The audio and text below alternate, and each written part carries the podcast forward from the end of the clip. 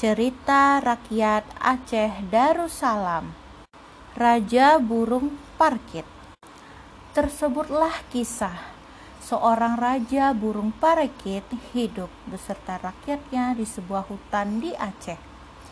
Hidup mereka damai. Kedamaian tersebut terganggu karena kehadiran seorang pemburu. Pada suatu hari, pemburu tersebut berhasil menaruh perekat di sekitar sangkar-sangkar burung tersebut. Mereka berusaha melepaskan sayap dan badan dari perekat tersebut. Namun, upaya tersebut gagal. Hampir semuanya panik, kecuali si raja pereket. Ia berkata, "Saudaraku, tenanglah. Ini adalah perekat yang dibuat oleh pemburu.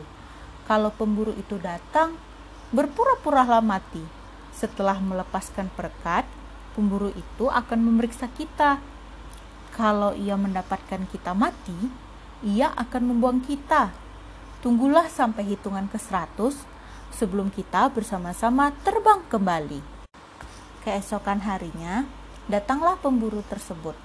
Setelah melepaskan perekatnya, ia mengambil hasil tangkapannya. Betapa ia kecewa setelah mengetahui burung-burung tersebut sudah tidak bergerak disangkanya sudah mati. Namun, pemburu tersebut jatuh terpleset, sehingga membuat burung-burung yang ada di tanah terkejut dan terbang. Hanya Raja Pereket yang belum terlepas dari perekat. Ia pun ditangkap. Raja Pereket meminta pada pemburu itu untuk tidak dibunuh. Sebagai imbalannya, ia akan selalu menghibur si pemburu.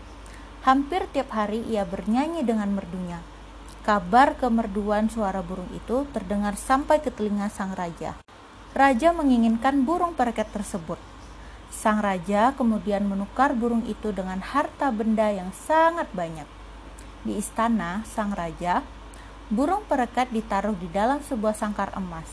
Setiap hari tersedia makanan yang enak-enak. Namun, burung pereket tidak bahagia. Ia selalu ingat hutan Aceh tempat tinggalnya. Pada suatu hari, ia berpura-pura mati. Sang raja sangat sedih dan memerintahkan penguburannya dengan upacara kebesaran. Ketika persiapan berlangsung, burung itu diletakkan di luar sangkar. Saat itu, ia gunakan untuk terbang mencari kebebasannya. Ia terbang menuju hutan kediamannya, di mana rakyat burung perkat setia menunggu kedatangannya. Pesan moral yang kita dapatkan dari dongeng tersebut adalah: tenanglah dalam menghadapi kesulitan, karena setiap kesulitan pasti ada jalan keluarnya.